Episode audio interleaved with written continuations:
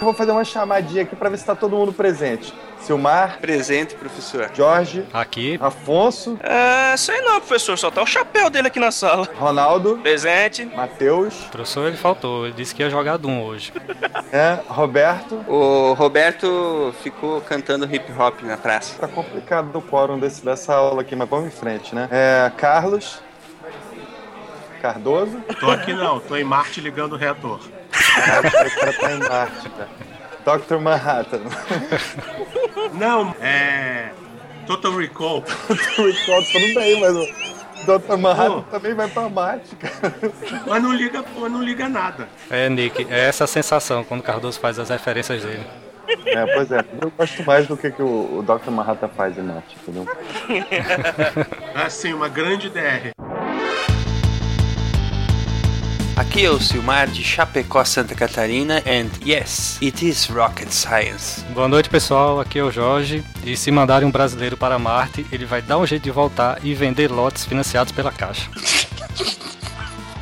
Pior que eu não duvido. Boa noite, eu sou o Nick. E se tivesse uma passagem pra Marte, eu tava embarcando amanhã mesmo. Boa noite, aqui é o Ronaldo e eu tenho uma lista de pelo menos 200 pessoas que eu queria mandar pra Marte sem volta. 200 Valeu, hein? Tem bastante inimigo, hein? É, a minha só chega a 20. Só 200. Salve galera, aqui é o Cardoso e eu não gostaria de ir pra Marte. Hum, polêmico, polêmico. Ele ele não quer eh, ficar com os olhos estralados que nem no Total Recall. Ou morrer de radiação ou viver debaixo da terra feito uma formiga. Dá pra ir pra ficar só duas semanas? Não dá pra encomendar só as memórias? O problema de encomendar as memórias é que você tem que ser tão chato que você é casado com a, com a Sharon Stone e ainda acha que a sua vida não é grande coisa. Eu fico pensando por que, que ele tava precisando de aventura, sendo que ele era casado com a Sharon Stone. A, a suspensão de descrença tem que estar no talo, né? Ou a vida dele era tão ruim, tão ruim, que isso não valia a pena. Não, cara, o negócio é o seguinte: quando ele tava casado com a Sharon Stone, ele sabia que aquilo não podia ser verdade, entendeu? Daí que ele sacou tudo. É boa. Tava bom demais pra ser É verdade. que nem o, o Biff lá da Matrix. Depois que você sabe que, que é só números, entendeu? Não tem mais o mesmo gosto. Só tem o mesmo gosto pra aquele palhaço lá. Vocês estão ouvindo o SciCast, o podcast sobre ciência mais divertido da internet brasileira. Science World Beach. Diga uma coisa, nove meses até Marte, sem sexo. Quem aí Por aguenta? que, sem sério? Pode ser sexo solitário? Tem... Pode. E pode É, né? Você pode usar o livro que, o, que foi criado pelo Arthur Clarke, em uma das histórias dele, o famoso Nasa Sutra. O quê? Boa, alguém, boa. alguém pesquisa e coloca aí no post, por favor. Cara, vocês não viram gravidade, não, né, cara? Ainda não. Não, tudo bem, mas imagina se uma das astronautas é a Sandra Bullock, cara. Então vocês estão se preocupando com a coisa errada, entendeu? o negócio foi tão bem feito que numa coletiva de imprensa no México, um jornalista perguntou pro Alfonso Cuarón como é que tinha sido a experiência de filmar fora da Terra, entendeu? Ai, Jesus. Como se ele tivesse realmente ido lá pra Soyuz pra filmar. Aí ele, tipo, entrou na brincadeira, falou, pô, foi ótimo, foi muito maneiro. Cara, é o tipo de gente que acha que o James Cameron foi mesmo pra Pandora, né? Porque não é possível. É o tipo de gente que acha que, de repente, o homem não foi pra Lua, né? Isso é mentira mesmo, né? Isso aí foi filmado lá no deserto do Novo México. o outro também. Como assim Hogwarts não existe? Eita, mataram mais um sonho.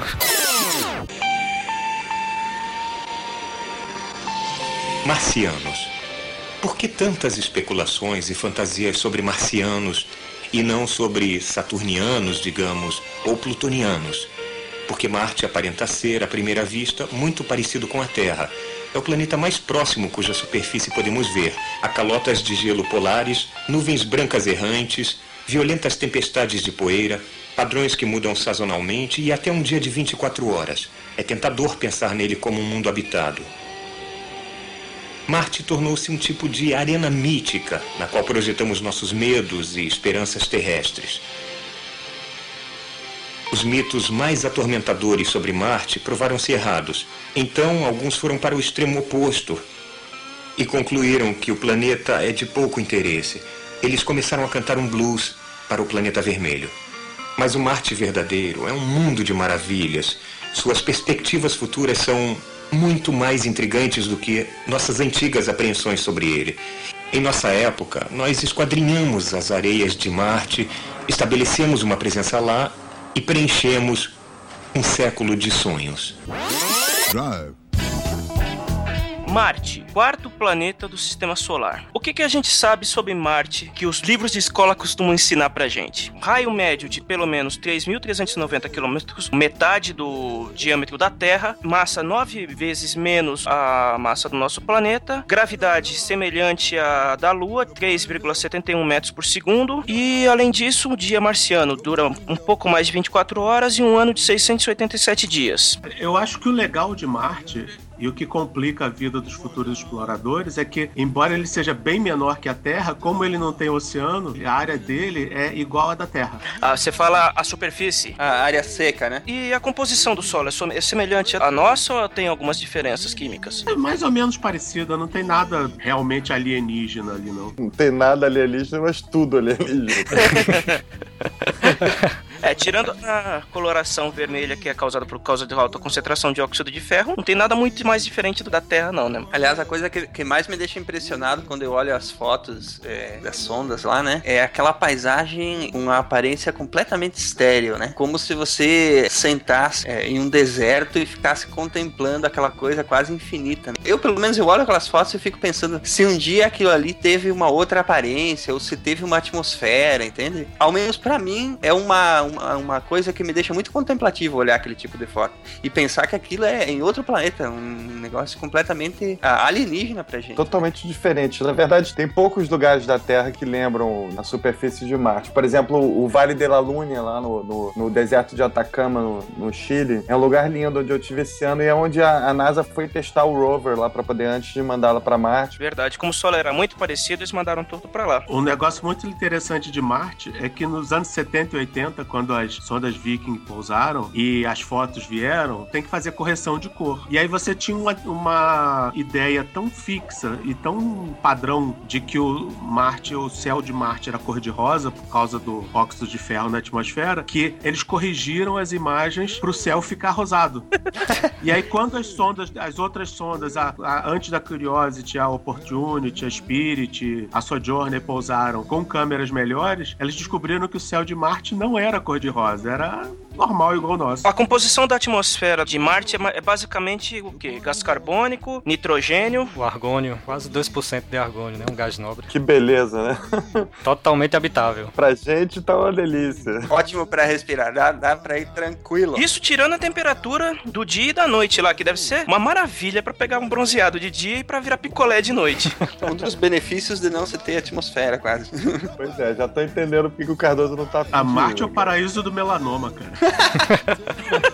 Ô Cardoso, deixa eu te fazer uma pergunta que isso, isso deve estar aí na ponta da tua língua. Quantas sondas tiveram explorando Marte lá ao longo do tempo aí, enviadas daqui da Terra? Cara, eu não tenho nem ideia, porque tem muita coisa. Tirando as russas, que quase nenhuma conseguiu chegar, tem muita sonda, tem muita coisa em órbita. Mas as mais famosas, assim, tu, tu te lembra pra citar? As mais famosas, tem várias Marte da NASA, tem as Viking, que foram as primeiras a pousar, tem o robozinho da Agência Espacial Europeia, tem os vários robozinhos da, da NASA, tem a MRO, que é um mega satélite em órbita que tem uma senhora câmera. Esse é o mesmo que faz o link com a Terra? A- o MRO é usado, é usado como roteador. Aham. Tem um adesivo da D-Link lá nele também. O endereço IP dele, inclusive, é o 921680050, né? Interessante também que o- os russos mandaram um monte de sondas pra lá, né? Sim. É, na- na- no auge. assim. E quase nada chegou. Tem um monstro espacial que come sonda russa. Mas Algumas chegaram. Mas só come sonda russa pra Marte. Algumas chegaram, outras chegaram e aí deu problema no computador e não mandava. Eles né? mandaram sondas pra Vênus também, a Venera. não resistiu muito tempo lá, mas deu tempo pra poder mandar algumas fotos de volta, né? É, como planejado. Eles não tinham, não tinham esperança de que ia durar muito tempo mesmo, não. E o negócio lá é um inferno, né, cara? Vênus é o mais próximo de inferno que existe no sistema solar. Tirando Niterói, Maldade.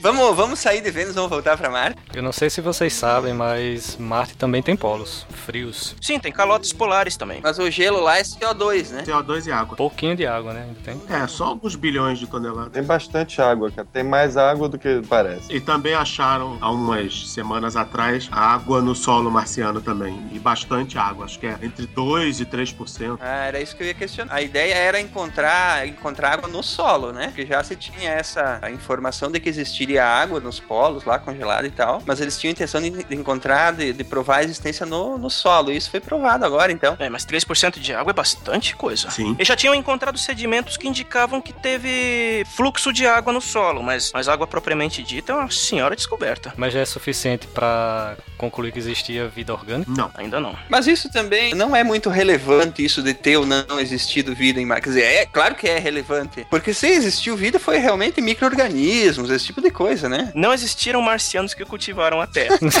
O Marvin. Não foi semeado. não, não foi. Ou não, porque se a gente falar de uma diferença de 500, 600 milhões de anos, você já não acha mais nada. Acredita-se que compostos químicos que deram origem da- à vida na Terra podem ter vindo do espaço. Que eles falam de pan- o que chama de panspermia. Acredita-se não, né, cara? Certamente, porque de onde mais teria vindo, porra? Partindo do princípio que tudo é do espaço. Exatamente, pô. né? Parece até que a Terra é uma coisa que tá num tubo de ensaio, assim, separado. É a velha discussão, ah, porque a natureza, mas você também faz parte da natureza, não adianta. Vamos com um pouquinho mais de humildade aí.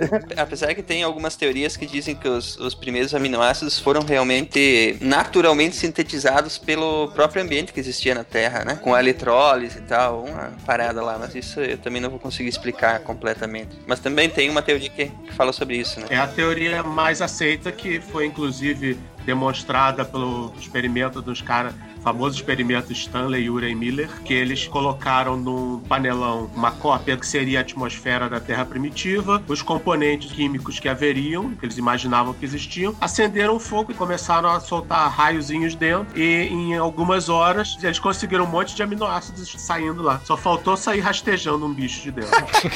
eles não esperavam nada tão complexo. Ah, se eles tivessem ficado mais alguns milhões de anos, né? Quem sabe? Exatamente. Por isso que eu digo, preste atenção no seu gato, senão ele vai virar um Thundercat.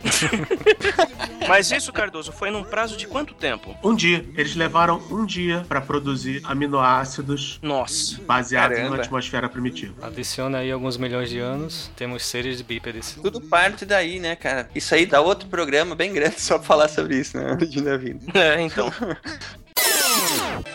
Se a rede de canais de Lowell realmente existisse, a conclusão de que seres inteligentes habitavam aquele planeta também poderia ser forçosa.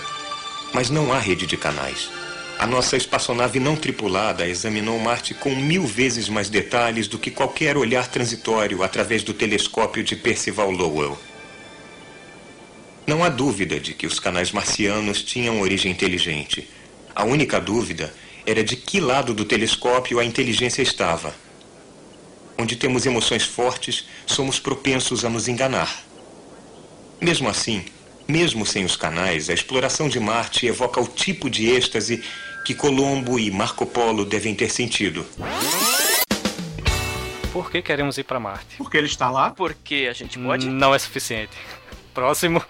Não, é, é o suficiente. Porque a gente quer já seria só o, suficiente. Boa. Não é isso, cara. A gente tem, pô, um planeta perto da gente, entendeu? Que a gente sabe que tem um pouco de água, entendeu? No solo que pode ser extraída. Que tem, entendeu? Polos, que tem um tamanho, assim, perfeitamente colonizável. A gente tem um planeta aqui na Terra que cada vez vai ter mais gente, cada vez vai ser mais complicado. A gente tem uma tecnologia que cada vez vai ser mais barata. A gente ainda não tem a tecnologia pra chegar lá tranquilamente e, e sair terraforming tudo, mas isso vai chegar esse momento. Então, sabe, a gente tem que pensar pra fora da, da Terra, entendeu? Não adianta. A gente, a, a- raça humana não, não, não pode ficar presa aqui no planeta. Na verdade, é o mesmo pensamento de explorador que levou desde o homem primitivo a sair de casa e procurar outro lugar, né, cara? O que trouxe os europeus pra América, o que, le... Exatamente. o que fez os homens primitivos sair da África e explorar outros lugares. Exatamente, só que não saiu de lugar nenhum foram os- os índios brasileiros que ficaram né, numa boa.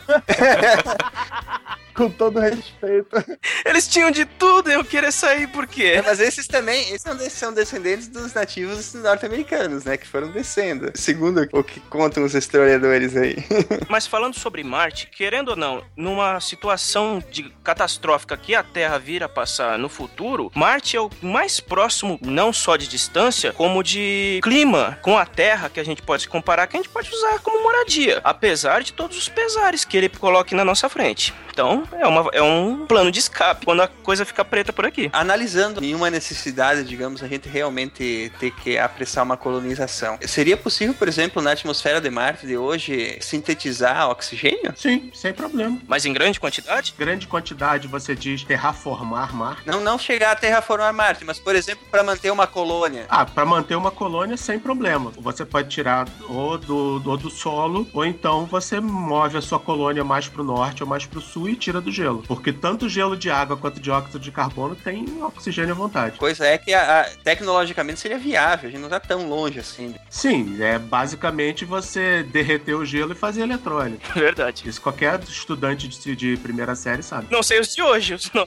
nossa época sabiam. O complexo, no caso, é a viagem, né? O complexo é chegar até lá, né? Chegar também não é difícil. Mas e a radiação? Radiação não é chegar, radiação é. O problema da radiação maior é quando você tá lá. Você chegar, você vai estar numa nave com bastante escudo, com bastante proteção, você segura a onda. O problema é você manter uma, uma presença fixa num planeta que não tem campo eletromagnético. Sobre a viagem em si, o que que poderia ser um empecilho ou uma dificuldade que a equipe daqui da Terra teria para chegar lá em primeiro lugar? Tirando a primeira dificuldade, que seria uma viagem de nove meses entre a Terra e Marte. Eu acho que o grande empecilho vai ser técnico.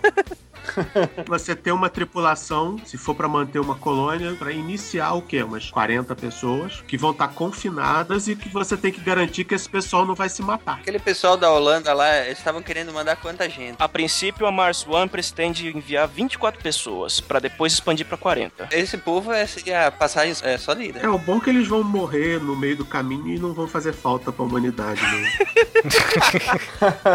Mas por que que tu diz isso, Cardoso? Tu, tu, tu não, não acha que eles conseguiriam chegar lá? Ninguém racionalmente quer ir pra Marte. Será que não mesmo? Se o sujeito fala que quer ir pra Marte agora de qualquer jeito, ele tem grandes problemas. Ou ele não tem ideia do que tá esperando ele e da tecnologia que não existe pra manter ele lá, ou então ele não liga para não liga para isso. Então ele é basicamente suicida. Um sociopata já, né? Tipo, ah, a Terra tá muito chata, vou embora pra Marte. Porque assim, ó, vejam se eu tô muito errado no meu raciocínio. Eu imagino que sim, é possível colonizar Marte e até um dia, quem sabe daqui alguns milênios, até ter outro planeta Terra 2 lá, pra continuar sendo Marte, mas enfim, que tenhamos nossos descendentes lá. Agora, eu imagino que o começo da colonização tenha que ser feito por máquinas, mandar sondas, começar exatamente esse princípio da, da terraformação de Marte ou alguma coisa nesse sentido, não? Mas tipo o quê? Mandar gente logo de cara? Você pensa em, tipo, mandar a máquina ser movente pra elas irem montando o planeta sozinho? Não, mandar máquinas que possam, por exemplo, montar estruturas. Não, mas se você mandar sua máquina lá, é capaz de, de, de Marte virar 01. é o risco que a gente corre. É, já tem o Sarcastic Rover lá pra ser o líder, né? Verdade, eu sei. Ele já é prefeito de Marte. Já, logo que chegou, fez check-in e já se declarou prefeito. A música da Revolução é ser ô coisinha tão bonitinha do Paira. Ô coisinha tão bonitinha do pai. Ô coisinha tão bonitinha. Eu disse coisinha. Mas é essencial você fazer essa pré-colonização com máquina, porque senão imagina, você chegou em órbita de Marte e aí você tem que pousar com a sua nave com 40 colonos e você tem oxigênio para mais quatro meses. Vamos lá. E nesses quatro meses você tem que achar os pontos ideais de coleta de gelo ou de solo, montar as fábricas de conversão de oxigênio, testar essa infraestrutura, conectar nos alojamentos que você também não construiu e se atrasar. E se der, e se der problema. E- e- mas é isso que eu tô falando, entendeu? Esse tipo de estrutura, por exemplo, poderia ser perfeitamente antes montado por máquinas, por robôs, não? Ou pelo menos a base, né? Os materiais iriam primeiro e em seguida a tripulação. Sim. Claro que é uma, uma operação gigante, né, cara? Envolvendo, puta, zilhões de variáveis, mas porra, depois que eles colocaram a- aquela sonda lá da- com aquela perfeição, eu já acredito em um monte de coisa, viu? Vocês estão falando sobre a colonização de Marte, né? É, colônias e tal. Já pensaram na possibilidade de Marte virar uma colônia penal ou um grande lixeiro? Não, para com isso, cara. Não vamos escrotizar o planeta. Eu tenho que, tenho que ser o advogado do diabo aqui. Economicamente, isso não faz o menor sentido. pois é, imagina, porra. Manda pra outro, pra outro lado, né?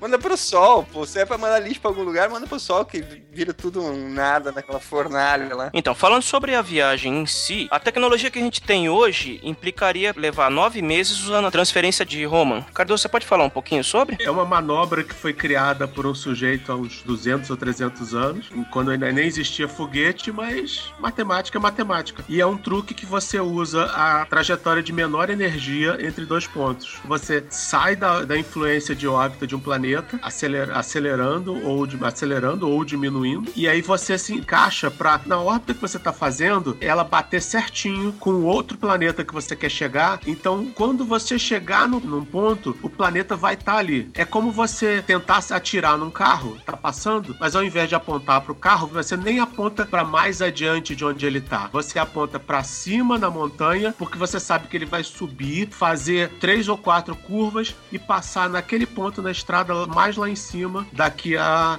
15 minutos. E é o tempo que a sua bala vai demorar para chegar lá. Durante a Campus Party desse ano, o Buzz Aldrin estava explicando sobre essa órbita para o público também. Agora que o- que o Cardoso deu uma, uma explanação, estava me lembrando. É exatamente isso mesmo. É um cálculo matemático mesmo. Só que é aquilo, é uma janela. Se ele perder aquela janela, danou-se. E é uma das coisas que todo mundo acha normal em filme de ficção e a mais desvalada mentira é que você nunca é, chega em lugar nenhum no espaço apontando a nave para o seu destino e acelerando.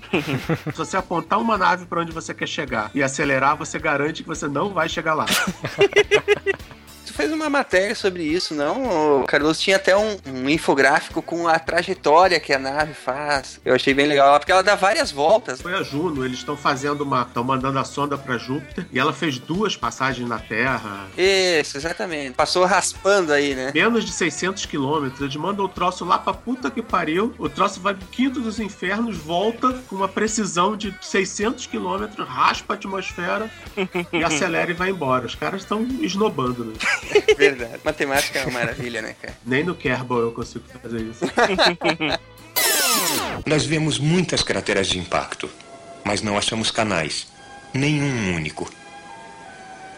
Há linhas falhadas na superfície e padrões complexos de escarpas e vales, mas são pequenos demais e estão nos lugares errados para serem os canais de Lowell. E eles não parecem ter sido construídos. Existem opções que poderiam acelerar essa viagem. Uma das opções disponíveis seria usar o defletor solar, ou um caso de foguetes nucleares que poderiam reduzir o tempo para até duas semanas. Mas no caso, isso, isso é viável ou não? Olha, é viável no sentido que você usar uma dobra espacial é viável. É uma tecnologia que não existe, que é basicamente imaginada e todo mundo acha que se existisse seria, ó- seria maravilhosa. Digamos que é viável, mas a gente não chegou lá ainda, né? É, é viável, mas não existe. Mas no caso do foguete nuclear, será que não seria possível adaptar? Não? Não, não tem nenhum modelo de foguete nuclear sendo usado e nenhum em planejamento também, porque tem um tratado que proíbe o uso de armas nucleares no espaço, então você não pode ter as naves tipo Orion e você não pode usar muito energia nuclear porque os ecologistas não deixam. Ela é feia, boba e chata, né? É. Até os sistemas como de energia como o da Curiosity que são Encheram o saco até por causa daquilo, cara, que é uma pilha. A da Galileu, cara, teve processo. Teve gente processando a NASA para impedir a Galileu de ser lançada para Júpiter, porque ela poderia explodir e espalhar plutônio pela atmosfera da Terra. Sendo que a NASA já teve acidente com esses geradores nucleares, teve foguete que explodiu, caiu, eles foram no fundo do mar com aqueles robôs malucos deles, resgataram o reator, passaram uma flanela, levaram pro Rick do Rick Restorations do, do History. O Rick restaurou e o troço foi reutilizado em outra missão. Lavou tá novo, cara. Eu te falar, cara, não vão ser os cientistas que vão acabar com a nossa raça, vão ser esses caras que reclamam de tudo aí, que não deixam achar solução pras coisas. É como o Cardoso mesmo diz, não podemos ter coisas legais. Mas é só de birra, cara. Eu acho que o pessoal não entende, sabe? Até deve ter alguém tentando assim, não, mas não é assim, não é, é- é- funciona assim, assim, assim. Mas eu acho que o pessoal não entende como é que as coisas funcionam. Daí eles ficam de birra. Só porque não entende, eles não querem que ninguém use. É. Tem um projeto, acho que da SpaceX, aquele Falcon Heavy, prometido ser o foguete mais potente já construído, que é prometido para ser usado na, no projeto para levar o povo para Marte. O projeto da SpaceX é um baita de um foguete com 27 motores, capaz de gerar cerca de 1,7 milhões de toneladas de empuxo. É pouquinha coisa. O Elon Musk propôs uma viagem de turismo, só que não, acho que não vai dar muito certo não. No projeto deles você levaria lá quase um ano para chegar em Marte, só que é, você não ia ficar e não ia nem entrar em órbita, porque você não, não ia ter energia para voltar. Então você ficaria 9, 10 meses de viagem até chegar em Marte, teria uma bela vista, passaria numa trajetória bem próxima da atmosfera, bem próxima Bate e volta. raspando da atmosfera do planeta, pegaria aceleração e seria catapultado de volta, numa órbita de volta pra Terra. Legal, do- dois anos de viagem para dar tchauzinho para Marte. Nem a Shadow Stone vale isso. Não ia dar muito certo mesmo. que tem uns homenzinhos verdes lá pra dar tchau. Pelo menos ver os nativos, né, cara? O Cardoso apontou sobre tédio que os astronautas vão ter que suportar em nove meses a um ano de viagem. Teria opções como a, de 2001, de pôr todo mundo pra dormir e acordar só quando chegasse? Não temos essa tecnologia também. ou, ou ia acabar como em 2001? Isso aí vale pra uma viagem de 20 anos-luz. Eu entendo que você faça um negócio desse. Agora, nove meses, que é falta de vergonha na cara. Leva um, Leva um Kindle, pô. leva um iPad. Puta que pariu. Leva um baralho, pô. É, a bateria do Kindle dura mais mesmo. E com relação ao estoque de comida para nove meses de viagem, será que, será que aqueles, aquelas pastas da NASA daria? A NASA não usa pastas desde, desde os anos 70. É comida desidratada. Não usa pastas e também não usa lá. Falar em comida no, no espaço, eu tava vendo um documentário sobre o reparo que eles fizeram no- na Hubble, né? E aí tava mostrando o cara fazendo um- uma tortilha, cara. Muito maneiro, cara. Ele pegava a tortilha e botava a, a tortilha assim, aí botava um frango em cima, assim, e aí pegava no, no saquinho, e isso a tortilha ficava girando com o frango sem cair nada, cara. Muito bom. Aí ele rolava aquela parada comia. Pô, muito sensacional. Sem contar que, sem dar spoilers, mas, mas é verdade, é o que eles mostram em Gravity, os russos levam sim vodka pro espaço. eles têm sim um estoquezinho de vodka deles lá. Ele vai tropeçar? Qual é o né? perigo que pode ter em um astronauta bêbado? Não, não tem perigo nenhum. Que fez experiência de cerveja que vai mandar pra estação internacional. Mo- Moleza, os russos estão levando vodka, pô. O próximo passo é destilar, né, Ronaldo? Cerveja não pega Tô nada. levando vodka desde os anos 70, ninguém morreu por causa disso, entendeu? Tô a like. A Laika não tava tomando vodka. Não fala isso porque todo mundo gosta da Laika e quase ninguém sabe que ela morreu. Ó, olha aí, ó. Colonização espacial, exploração espacial é testada em animais, hein? Muita atenção com isso. É, não pode espalhar, que daqui a pouco ah, vão querer invadir o. O escritório aqui do SciCast, né, cara? Tipo isso. então, voltando sobre o projeto de colonização de Marte, que é o Mars One dos holandeses lá. O projeto que o Bas Landrop apresentou é de, a princípio, It's a trap. basicamente, o projeto inicial seria mandar em 2023 a primeira equipe de marcianos que vão se estabelecer no planeta e, por fim, morar lá até morrer. Eu acho que eles vão morar lá por umas três semanas. Me inclui fora dessa. E depois vão morrer. De câncer? Não, de tédio. É, trazendo a brincadeira para um nível mais real, todos os cientistas são meio unânimes em dizer que a expectativa deles para 2023 é muito pouco tempo, né? Sim, o que espantou foi isso, porque geralmente a pesquisa previa a colonização daqui a 40, 50, 60 anos. Aí o cara me fala: "Não, daqui a 10 anos vamos mandar a primeira equipe". Todo mundo meio ficou, o cara tá maluco? E não tem estrutura lá de nada, né? Não. Então vai ter que ir junto com eles, vão ter que montar, vão ter que colocar pra funcionar. Só tem o prefeito lá. É.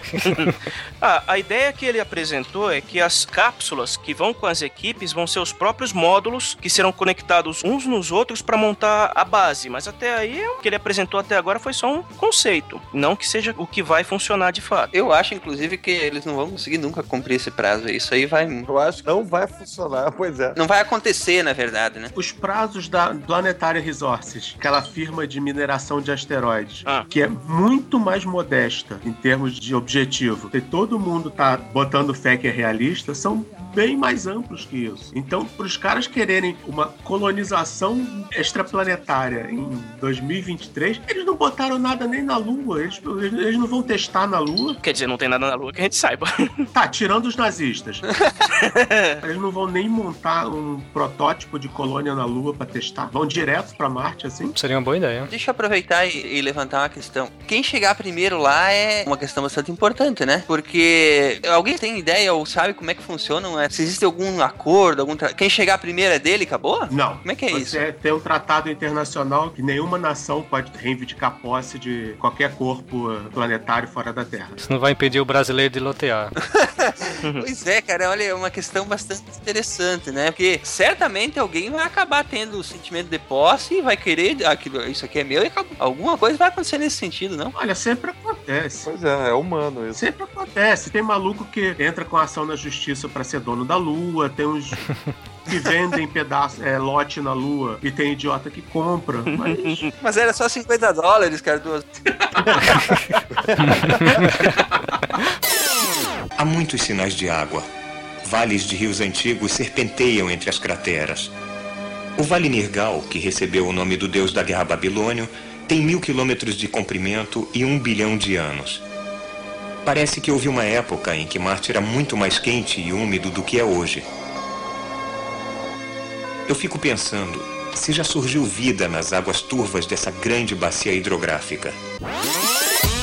No caso de uma colonização de Marte, quais seriam as semelhanças e as diferenças que uma primeira equipe poderia encontrar lá? Primeiro, logo de cara, seria, nós já comentamos a gravidade, né? Apesar de ser semelhante à, da Lua, né? Já é um, digamos, um obstáculo inicial. Sim. Embora eles já saiam daqui meio que acostumados, né? Nas simulações. E o fato de Marte não ter um campo eletromagnético, como na Terra? No que isso influiria? Olha, influiria que você ia ter que, primeiro, morar em cavernas e, segundo, é, evitar levar o cachorro pra passear. As vantagens de uma colonização em Marte é que você tem muito menos índio pra matar.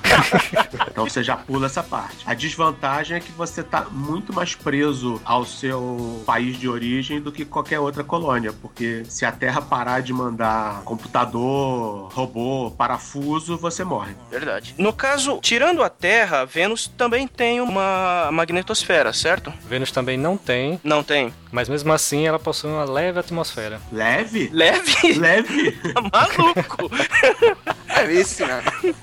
Praia em, em- em começo de primavera. Mas, oh, só 500 graus na sombra.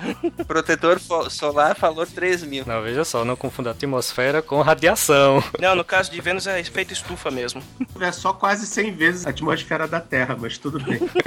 Agora tem uma pergunta interessante. Inevitavelmente algum tipo de alimento vai ter que acabar sendo produzido em Marte, né? Como é que seria essa dificuldade aí? Será que teria como usar, por exemplo, o solo lá para cultivar algum tipo de alimento? Ou vai ter que ser tudo mandado da Terra mesmo? Bom, geralmente na ficção você tem aquelas estufas, né? E, e a galera tem terra plantável da- da- daqui e aí você produz lá os alimentos para as colônias começarem, né? É assim que funciona, né? Agora, se isso seria viável. Mas aí você levaria a terra da Terra, né? O solo vi- iria daqui. Ou só os nutrientes daqui. Só os nutrientes já seria suficiente? No primeiro momento, sim, mas aí no, no processo de terraformação do planeta, né? Você, você acabar usando o próprio terreno para É, apesar que tem alternativa de cultura hidropônica também, várias coisas assim, né? Olha, a NASA fez experimentos e pesquisou bastante e eles acham que dá pra pra plantar vegetais em Marte, No solo marciano. no solo marciano. Sem uso de adubo, nada? Ah, adubo, adubo, fertilizante você sempre coloca, mas se você não usar, vai crescer, só não vai crescer tanto, igual qualquer solo aqui. Não seria tão diferente quanto do solo daqui da Terra mesmo. É, as, as concentrações são diferentes, mas dependendo do lugar também, mas qualquer lugar da Terra que você pegar e regar lá o caroço de feijão do Marcos Pontes, ele vai crescer.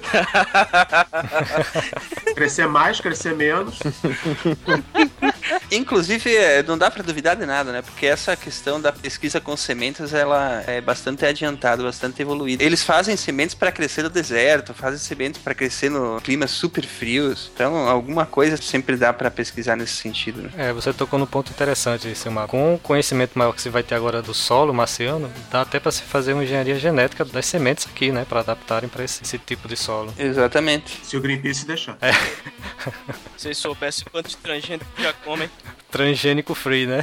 Não, mas a PETA fez uma petição que mandou pra NASA pedindo que a NASA garantisse que nas futuras explorações de Marte os astronautas iriam comer uma dieta vegetariana e não iriam levar qualquer tipo de animal pra Marte. Como se fosse fácil criar uma vaca em Marte.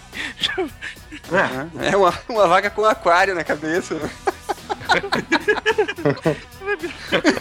Pelo menos o Elon Musk já cortou o barato deles rapidinho. Ah, ele deu uma resposta bem atravessada mesmo. Alguém lembra a frase exata? Que não ia se intrometer no que as pessoas quisessem comer lá. Quiser comer carne, come. Se quiser comer verdura, come. Não vai meter o bedelho. Tá certíssimo. Cada um come o que quiser, não é ninguém enche o saco do outro. até porque o preço pra levar um quilo de feijão pra Marte é o mesmo que você gasta pra levar um quilo de filé. Eles vão acabar levando o que for mais viável. O que eles vão conseguir plantar lá é o que vai ser a base da alimentação deles quando se estabelecerem. Carne, em grandes quantidades que nem a gente come aqui, muito difícil. Vai ser, sei lá, uma vez no, no Natal e outra na Páscoa e acabou. Pois é, agora nós vamos entrar num terreno bem especulativo, né? Imaginando que no futuro realmente nós teremos, eu acho que teremos, inevitavelmente, num futuro bem distante ainda. Nós provavelmente não vamos ver nem nossos filhos, nem nossos netos, mas quem sabe os bisnetos. Não, nossos netos, sim, peraí também.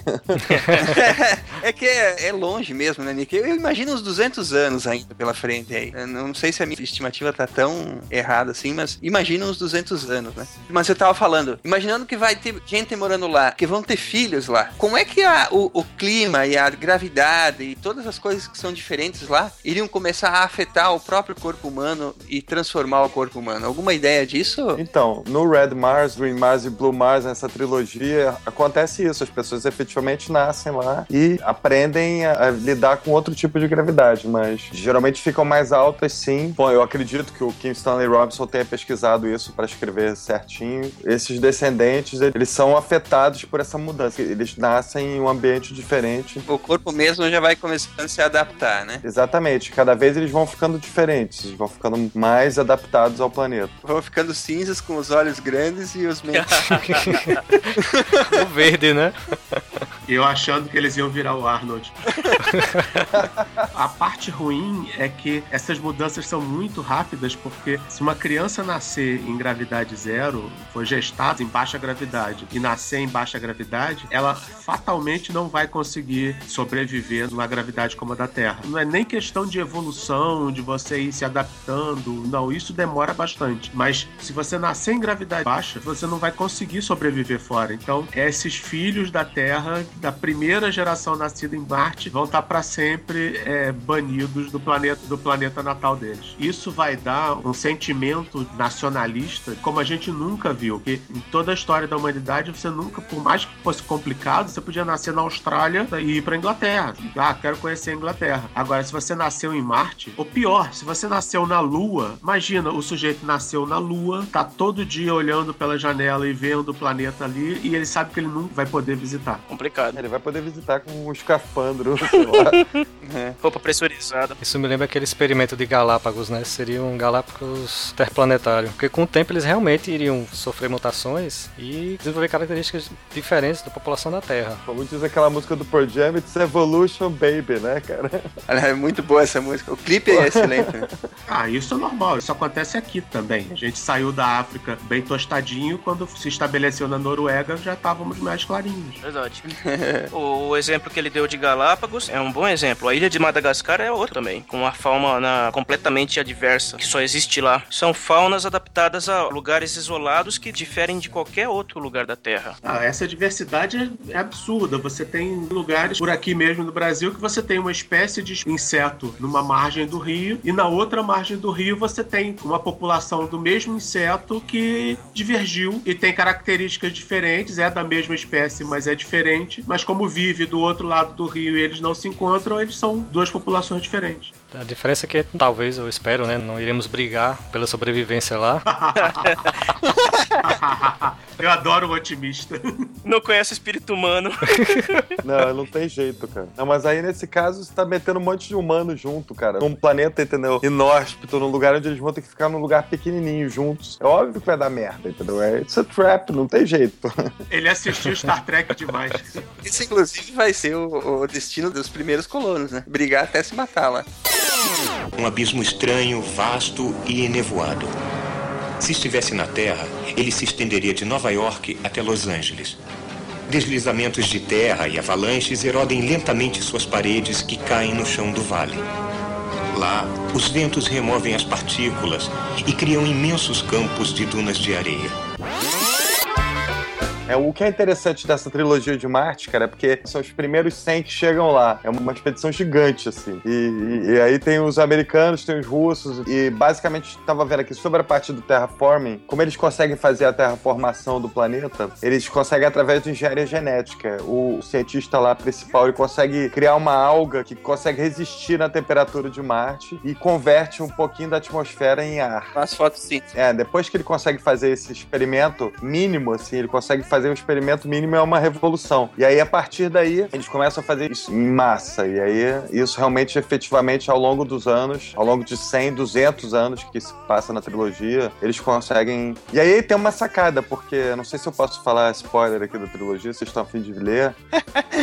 Assim, se não for do tipo, morre tal pessoa no último capítulo. É, não, isso não, mas tipo, esse negócio da engenharia genética que eu falei já é uma certa spoiler. E eles conseguem desenvolver uma parada que é tipo o treatment, é o tratamento. E a partir dali, a vida se estende, entendeu? Eles conseguem, tipo, viver 100, 200, 300 anos, assim, 200 anos. Então, os primeiros 100 tem deles vivos lá no final do processo, entendeu? Isso aqui é uma coisa engraçada do livro. E isso também acaba sendo um problema, porque tem uma politicagem foda no livro, uma rede de intrigas imensa. E isso acaba sendo um problema também, porque o tratamento é caro. E a galera na Terra fica transtornada, cara, quando eles inventam isso em Marte, obviamente. Né? Isso eu tô falando, pô, 200 anos na frente na timeline do livro, né? Mas é muito interessante, cara. Espero que esse pouquinho que eu esteja falando do livro convença vocês a ler e quem tá escutando também. Começa falando pra gente, Nick, já que a gente entrou no livro aí. No livro fala o que que motivou a saída das pessoas da Terra, porque eu sei que tem uma parte política muito forte. Será que eu posso falar isso? Isso, é- isso deve ser spoiler também, apesar que tá meio, tá meio claro nos títulos dos livros. Que depois Marte meio que quer a independência mesmo, né? Exatamente. Depois, eventualmente, Marte até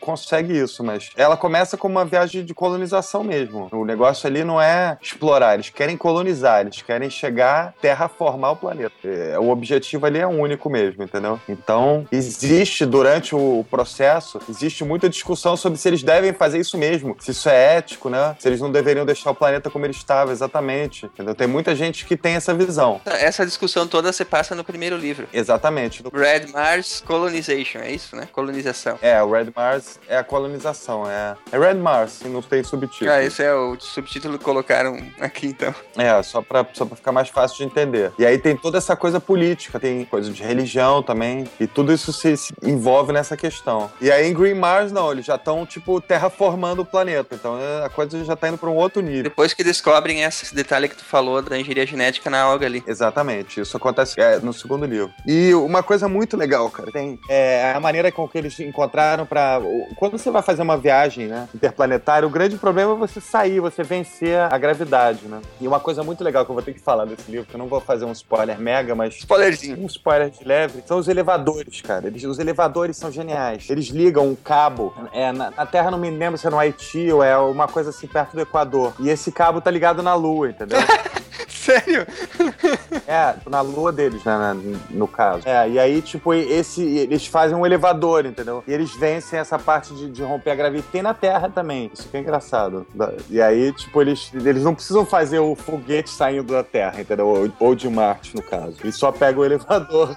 Olha a ideia aí, ó. Olha a ideia aí. É um elevador orbital. É, Arthur Clarke propôs o, o elevador espacial em Marte no livro Fontes do Paraíso, onde ele explica toda a tecnologia, que não é nova, foi proposta por um russo no começo do século XX. O que é legal também é que, assim como Battlestar Galactica, que é uma coisa muito humana, a trilogia de Marte ela tem muito esse componente político e muito componente de até terrorismo, cara, e rola, entendeu? Rola terrorismo na trilogia. Visões opostas, como acontece na, na, na Terra. Não tem jeito, é, a gente é humano, a gente vai levar isso com a gente pra onde a gente for, infelizmente, cara. Ou felizmente, sei lá. É a evolução da sociedade. Acaba acarretando isso mesmo, não é? Querendo ou não. Me diz uma coisa, Nick, como é que é tratada essa questão política territorial no livro? Depois que eles colonizam, estabelecem a colônia lá no livro, é, ela é tratada como uma colônia mesmo. O pessoal que tá lá é, se considera terrestre, ou é considerado terrestre, eles só estão numa colônia terrestre. É isso que acontece no começo do livro? Durante muito tempo, eles são simplesmente uma colônia, eles estão totalmente ligados à Terra. Depois, eles acabam criando a sua própria constituição, entendeu? E realmente declarando uma independência em relação à Terra. E essa vontade deles, é, chegam a explicar essa vontade deles do porquê deles quererem a independência durante a história? É tocado nesse tipo de questionamento? É tocado, porque em Blue Mars, assim, a gente tem que pensar que tá uns 200, 300 anos pra frente da, da nossa timeline, assim. Por exemplo, daqui a 27 anos sairia a primeira missão com os 100. Então, é uma coisa bem pra frente. E nesse momento, a Terra tá na merda. A Terra tá na merda, entendeu? Rolou um, um degelo foda, entendeu? A- a- o nível dos oceanos subiram, as cidades de costa todas estão ferradas, entendeu? Eles vão querer colonizar Marte exatamente com um escape pra isso. No começo a Terra tá na boa. Quando a primeira missão sai, a Terra tá numa boa, tá ótimo. Tá numa ótima, não, tá, tá com os problemas de agora, um pouquinho piores, mas não, não tão piores. Mas lá pra frente a coisa sai totalmente de controle, totalmente. É muito legal, cara. Realmente é uma viagem, assim. Mas essa vontade de Marte lá, dos habitantes de Marte quererem a independência do planeta, ela deriva do quê? Então, na verdade, eles têm essa visão de ter uma sociedade diferente da Terra. Eles querem ter uma sociedade mais ética, mais justa, entendeu? Do que a nossa. E eles conseguem efetivamente um pouco. Eles querem cortar os laços. É, e a Terra não. O que é a Terra? A Terra é tudo aquilo que a gente já conhece. Eles querem um pouco fugir disso. Mas, na verdade, eles também estão metidos nisso. Tem terrorismo, como eu falei, tem um monte de merda. Também vai acontecendo. A história se repete. Eles querem instalar uma utopia em Marte, mas dá naquilo que a gente já imaginava, né?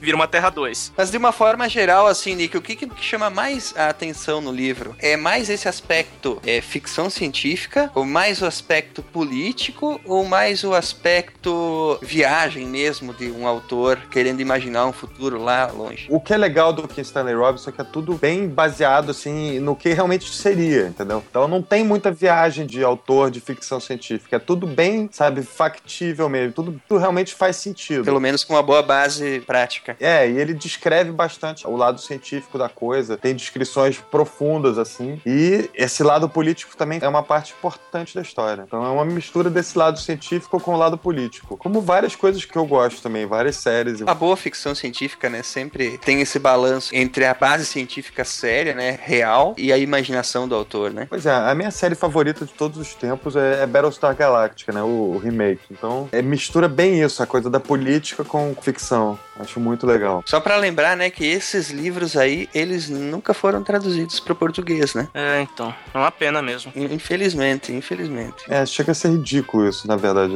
Não dá pra entender por quê, sabe? É porque 50 tons de cinza vende muito mais. É verdade. Nós temos esse azar. Ia ter uma série, sabe, do James Cameron comprou os direitos, ia fazer uma série de TV, mas ele acabou desistindo, né? Fez Avatar, deu uma grana, desistiu. O James Cameron também compra tudo, né, velho? Mas é que os direitos, por Hollywood ser do jeito que é, né? Tem direito pra tudo e eles, e eles giram muito de um lado pro outro. É uma coisa que não daria pra ser filme, sabe? Não daria pra ser um, no cinema. Teria que ser uma, uma série mesmo de algumas temporadas pra, pra poder fazer jus ao que são os livros, assim. Mas como a HBO não conseguiu enfiar putaria no meio, não vai sair a série. Mas é que tem, tem bastante putaria nos livros, cara, entendeu? Tem, tem uma, uma pegação geral. Nada que um pouquinho de inglês não resolva. Não é nada muito, né? Pois é, é um, é um bom motivo, né? Ela é mi- milhões de motivos, né, pra pessoa ler inglês, realmente. Milhões de livros que não existem em tradução. Não é só esse. Uhum. É verdade. Porque no Brasil a gente, a gente tem um histórico que já teve, no passado, muitas publicações boas da, da ficção científica, né? Séries muito importantes foram todas publicadas no Brasil. E depois teve um declínio muito grande. E tá até hoje, assim, que a gente tem que lutar pra conseguir encontrar boas obras atuais sendo lançadas. Né?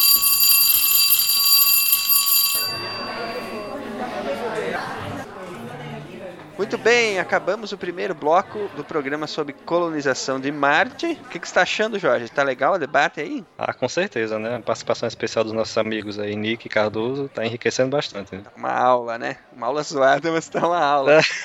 Bom, Certeza. nos vemos na semana que vem, né? Com a segunda parte. Então, até lá. Até lá, pessoal, e vamos reabastecer o combustível. Abraço, tchau, tchau.